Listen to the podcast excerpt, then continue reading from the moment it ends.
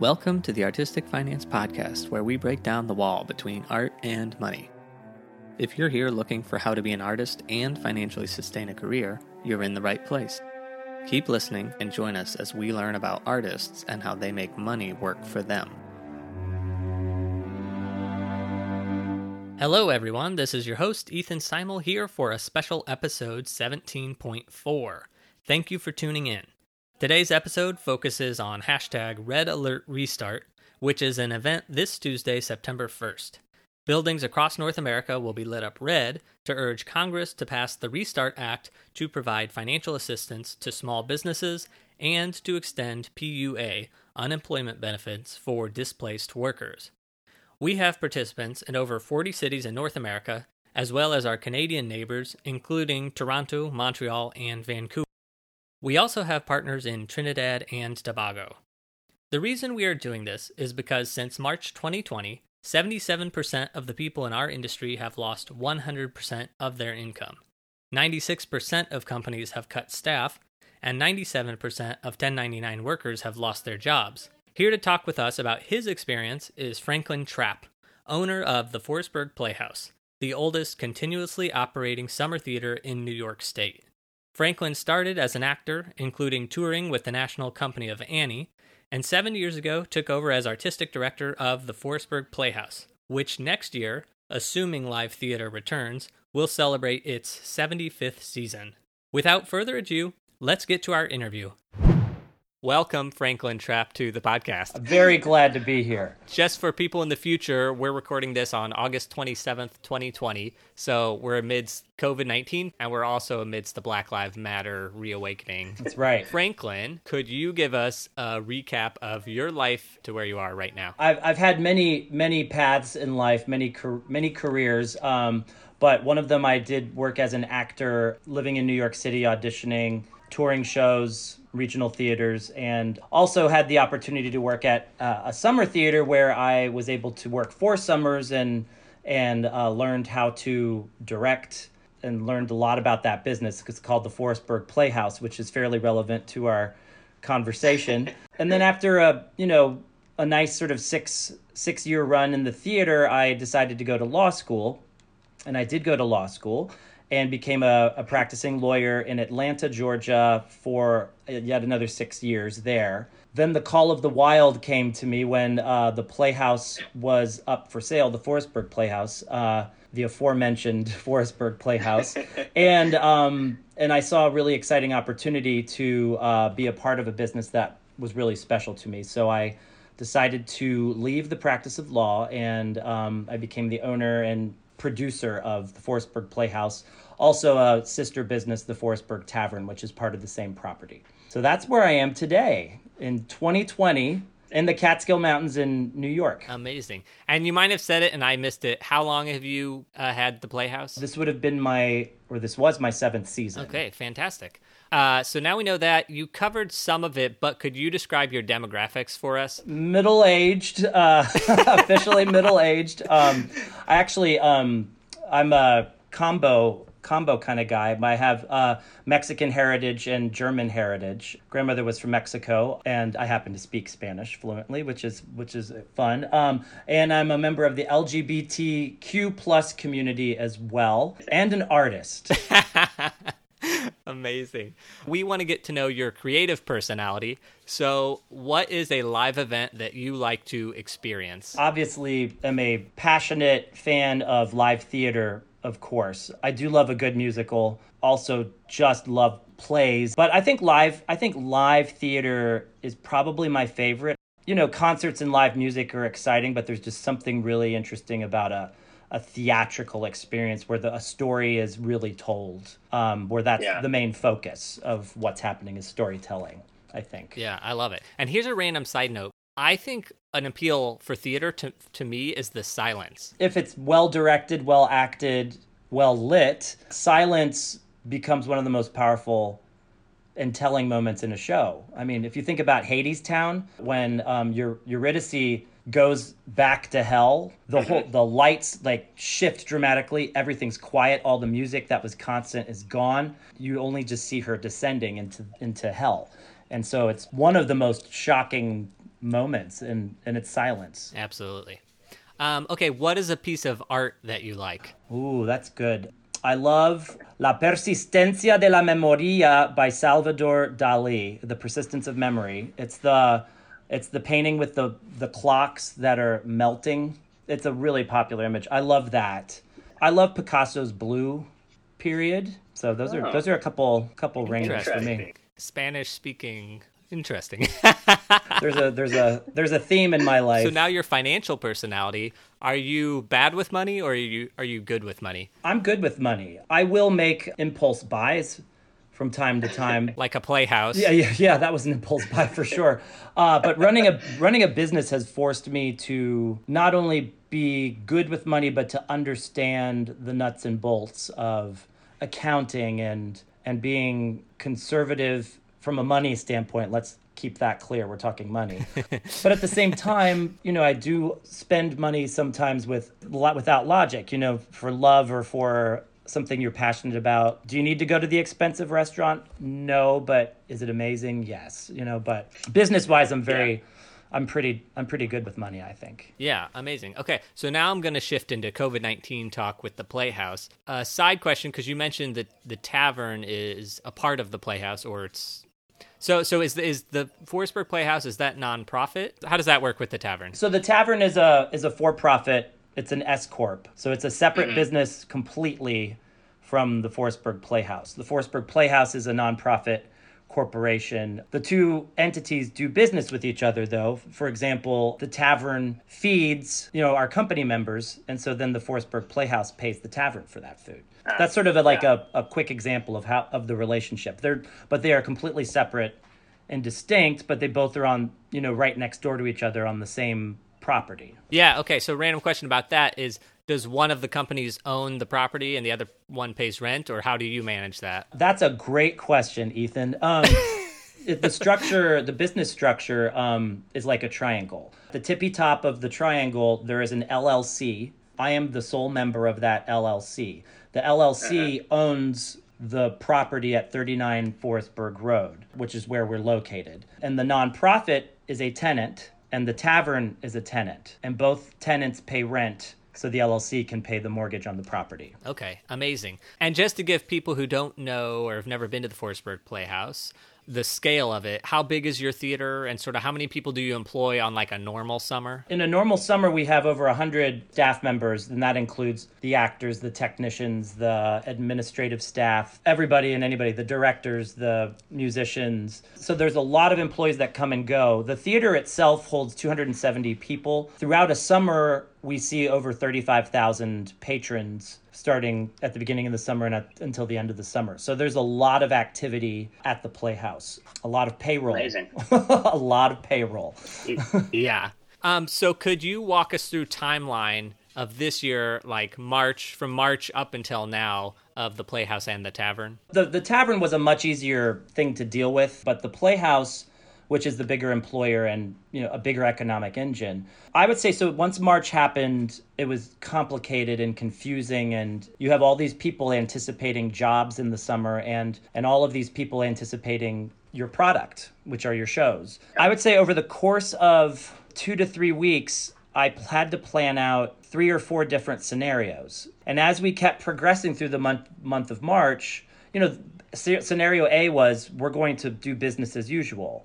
Uh, scenario B was we're going to start later and maybe end later. You know, scenario C, we're going to start eliminating shows and you know make the company smaller and try to figure out these things and as the weeks started passing by and we see what's going on we saw what happened to new york city and then the government really decided a lot of things for us. And I'm not going to say the federal government because they didn't. The state of New York provided guidance. And it was very easy after sort of seeing where we were going to realize we had to cancel our traditional summer season. I've done most of these things on my own, but I have great advisors and people to talk to and friends. And so I had to figure out what the process was that had to be in place before we canceled. The messaging is so important. Um, what do we do with the subscribers? What do we do with the gift certificate holders? All these things had to be planned out within an inch of their life so that we could cancel. Yeah. And then we had to implement them. And at the same time, we had to look and see can we do anything? What can we do? So there's sort of three games happening. Is there going to be some sort of a summer season? How do we maintain our presence and our brand, which meant online? And then how do we handle the economic aspect of dealing with subscriptions and oh and a fourth, how do we raise money to survive? And a fifth, how do we apply for relief? So there were a lot of moving parts. And so finally we we had to announce. We dealt with the necessary things that we had to do and immediately we implemented an online presence. Immediately a fundraising campaign was themed and prepared and put out into the, you know, the universe. And then we watched New York shift into phases of reopening, you know, came up with the idea of how can we do safe outdoor programming in our really, really beautiful garden area. It was in phases that we figured things out, but um, it was certainly an interesting, stressful, sometimes creative time of life, to be sure. Yeah. Yes, you see 35,000 patrons coming through per summer. It's what I call a one man show. You do everything. And like you said you have advisors. So the summer you employ 100 people during the off season is it just you? Uh, it's me it's maybe a, a handful i mean there might be three or four of us tops. I have a guy who does my marketing who's with me all year long and then my box office manager. So it's a small team but fortunately we were able to sort of create a team that got to work once we received ppp money. Yeah. Amazing Oh, this is just a silly question, but one I'm curious about. So you you normally do seven uh, musicals and plays. You have to pay for the rights to all those, and you have to pay the rights in advance, I believe. Were you able to get refunds for having to cancel your season? So what I did was is um, I did a rollover with the licenses. My dream scenario for next year is mount the season we had planned because it was a really good Yeah. season. So some of the licenses were fully paid, so I just rolled them over. Some of them were in partial partial stages of payment, so um, Yeah. we rolled those over. But the the licensing companies weren't. Some of them weren't. Were not going to give refunds. But there was one big one was uh, MTI was really really great to work with. They they deserve gold stars for the way they handled this si- situation. I think if I had talked with them, we could have gotten refunds. But I didn't feel the need to go there just yet. So you have you avoided refund situations with everything with every single show. You've rolled over every single one. Yeah. Okay, and that answers a a question I was going to ask, which is, what do you hope for next summer? Are you, are you sort of planning the full season? That's scenario A. so we're we're, um, we're, we're Yeah. finishing our, our summer season, you know, this weekend, and what's looming in the sky now is the big question mark of where will we be next May. In a delightful world full of unicorns and rainbows, we will have our full summer season, our crazy staff, seven musicals and plays, a children's show, cabarets, education. We'll have all that. But we have to think what are the other options? Don't know yet.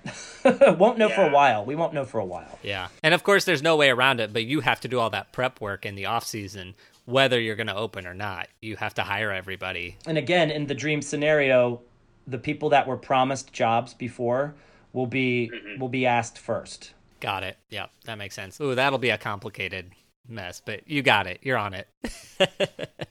uh, so there's four hashtags roaming the world right now.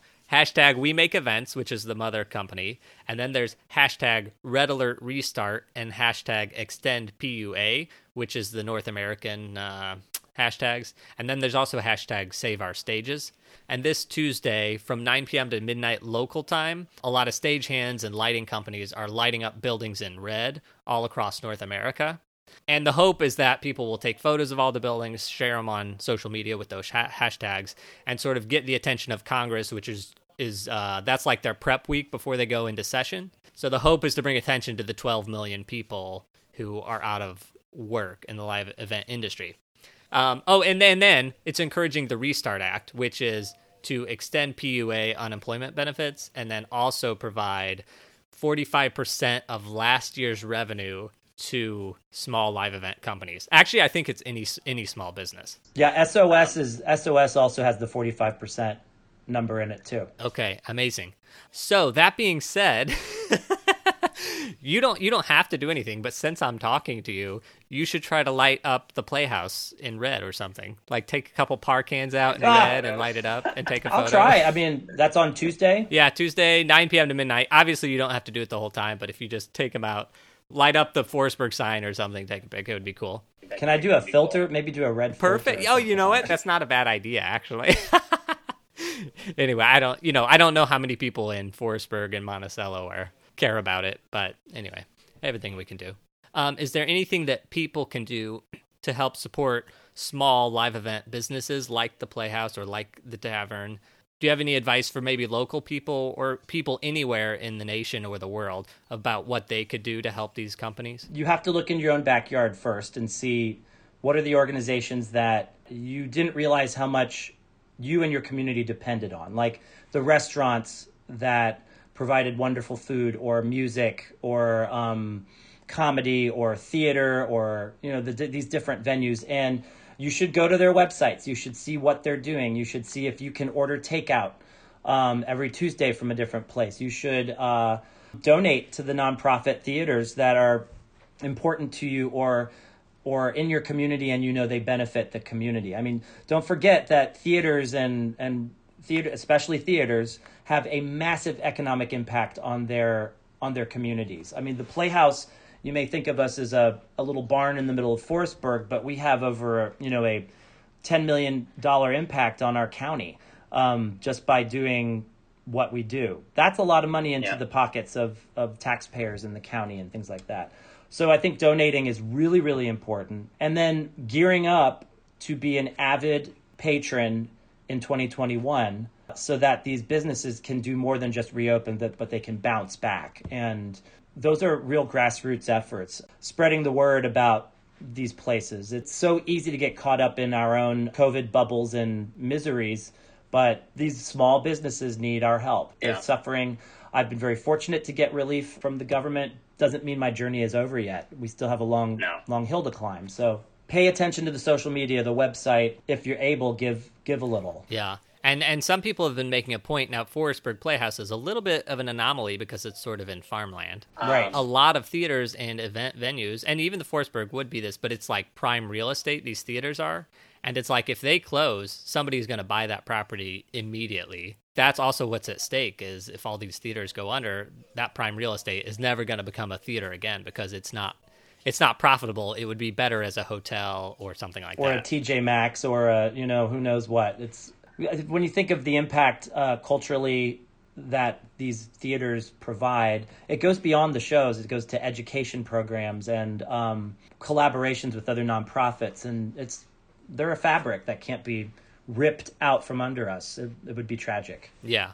Do you have any advice or encouragement for live event workers, actors, or small business owners just to get them through to the next year? from a legislative level, don't give up hope. I think the Save Our Stages Act could be a huge, huge help. So don't don't give up hope. Our our Congress may just do the right thing. For those of us in the trenches figuring out what to do and how to do it, open yourself up to creativity. Don't get stuck in your old routines. We've had to recreate an entire new way of doing things this summer and actually I think I've learned more this summer than I have any other summer on how to be better at my job. Don't be too hard on yourself um, because it, this is hard. We can always acknowledge that, but we and we can also remember that it's hard for everyone. So give yourself a break, please. We're gonna get through this, and embrace creativity right now because that's what we got. I love it. Where can people find out more about you or the Playhouse? Google us. You might see some pretty cool articles in some major publications that came out this summer about what we did. So check out check us out on social media or our website. Cool. And on the website page for this episode, I'll have all those links. Great. Um, Franklin, thank you for sitting down and chatting with us. Oh my gosh, what a pleasure. And just to get to talk to you, Mr. Steinmel, is an honor and a privilege. I will cut that out. You better not. That was our interview with Franklin Trapp. My takeaways were roll with the punches and adapt. Make lots of plans and eventually put them into action. If you want to help this Tuesday, visit wemakeevents.org. If you happen to be in the Catskills near Forestburgh, go help Franklin light up the playhouse in red. And if nothing else, on Tuesday, please make an effort to take a photo of a building and post it with the hashtags Red Alert Restart, We Make Events, and Extend PUA. That's our episode. Please take a moment and find Artistic Finance on YouTube and subscribe. Each subscriber gets us closer to our goal of 1,000, which will allow us to run ads on our videos. That's it for today. Until next time, break a leg. Thank you for listening to Artistic Finance. Find more information on our website, artisticfinance.com. Please subscribe to our podcast and please leave a rating and review. Artistic Finance is produced in New York City by Nicole and Ethan Steimel. Producing consultant Anne Nygren Doherty. Graphics and website by Josh Cutler. Music by Chong Liu.